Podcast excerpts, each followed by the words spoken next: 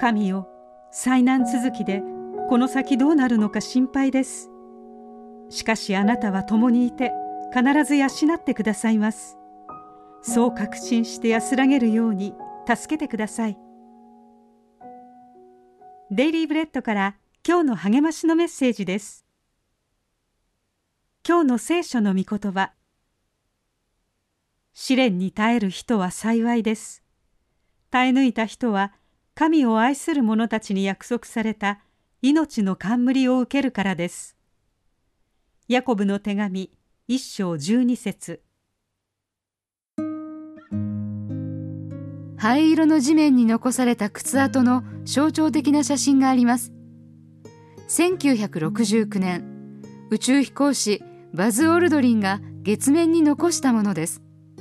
それは今もそのままの可能性が高いと科学者は語ります。月には風も水もないため表面が侵食されないからです。永遠に変わらないもの。それは神の不断の臨在と心に刻むことは良いことです。ヤコブは次のように述べました。すべての良い贈り物またすべての完全な賜物は上からのものであり光を作られた父から下ってくるのです。父には移り変わりや天体の運行によって生じる影のようなものはありません。彼は2節でさまざまな試練に遭う時はいつでもこの上もない喜びと思いなさいと述べ17節の真理を苦悩葛藤という文脈で語りました。なぜでしょう？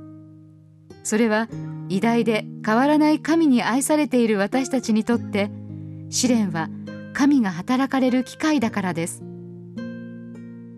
困難の中では神の不断の慈しみを思い起こさなければなりません。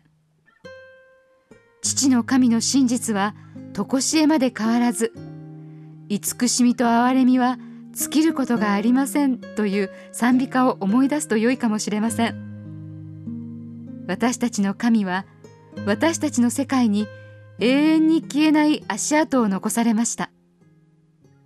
神は私たちのいる場所に常に共におられます。素晴らしい主。その真実は偉大です。今日の目想のヒント。あなたは今何に困っていますか？神が絶えず臨在されるという認識はその苦難の中であなたをどう助けてくれますか？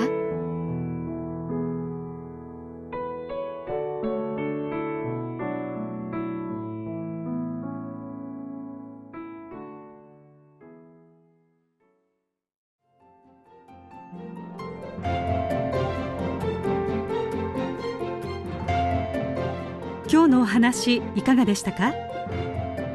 心に留まったことを Facebook などでシェアしませんか？御言葉を分かち合い元気の輪を広げましょう太平洋放送協会の協力でデイリーブレッドがお送りしました。